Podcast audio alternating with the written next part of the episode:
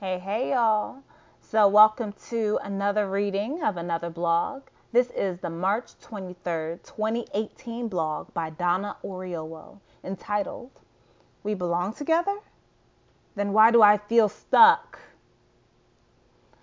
I got more advice, y'all. I mean, why shouldn't you get as much as you can from a sex therapist, right? So, here we go again. This is the second post in honor of some of the clients I see. A week or two ago, I did a post on how to get through when you just broke up with someone. You can read that here. Today, we are moving on to those who aren't sure if the person they are with is the person they should be with. In other words, those who feel stuck and aren't sure how to move forward. Sort of like Ariel in The Little Mermaid, you could be trying to figure out if the partner you chose or the one who chose you is the right fit. But instead of that classic gif of he loves me, he loves me not, yours might be more like I love him, I love them not, or even more confusing, I love them, but do we work? Should I stay or should I go? To the point of frustration. I don't know if I'm with the right person. I feel stuck. But let's talk about why you feel stuck. The answer to that is pretty simple fear. It's a key piece that no one ever wants to talk about. Talking about what you are scared of, for some, makes it that much more real. The thing is, though, it doesn't mean that keeping your fears to yourself is helping. You are still dating in fear, being with an unsuitable person in your fear, and basically letting what scares you run your life. Acknowledged or not, fear is winning. Just like you don't have to be scared to get your butt whooped, you also don't have to acknowledge what scares you for it to still run your life.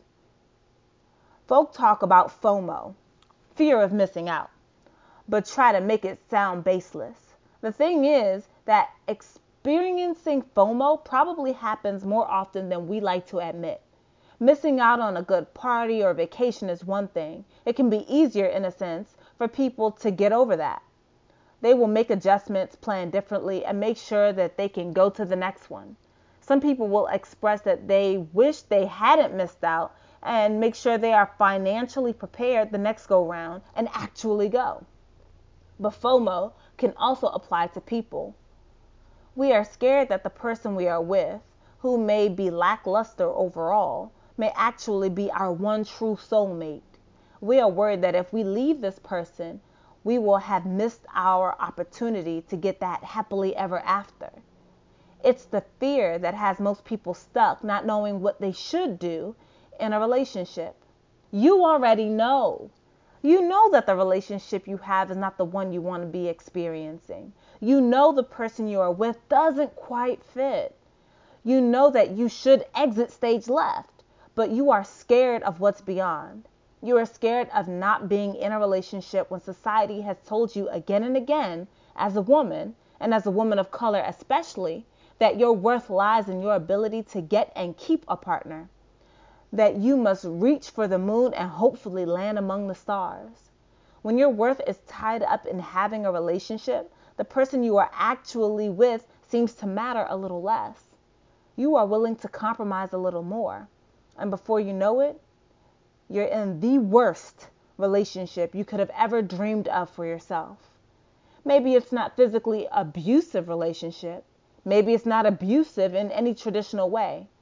Maybe it's that person who cheats or lies or otherwise is not worthy of your time. Maybe it's the relationship that has you losing piece after piece of yourself and what you actually want.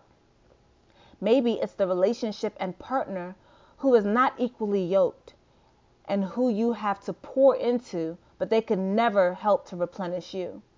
Isn't that abusive enough? How much worse can it get when you lose yourself to have a partner?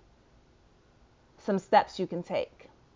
Number one, acknowledge the fear that underlies your unwillingness to leave, or rather, that underlies your willingness to stay. Number two, you don't have to leave the relationship you do need to acknowledge what you actually want to be getting. When you know what you want, talk to your partner about it.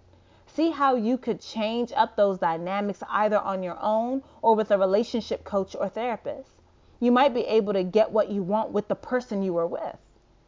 Number three, if you have tried and put forth your best effort but aren't seeing the fruits that you need, consider that you may need to leave. I'm not sure how you would be serving them or yourself by staying in a relationship you will grow to resent or hate. Weigh the pros and cons. Explore the emotions that come up for you and act accordingly. Sometimes it can help to talk it out with a friend, but it is probably better with an unbiased professional. Enlist the help you need. You don't have to go it alone. As always, my services on the long or short term, short term, excuse me, are available to you head over to annodright.com to get on my therapy calendar, or you can have a discovery call with me. What would you discover? You would discover if you would like to work with me on a more long term capacity. I will be back with a new blog next week. Peace, y'all.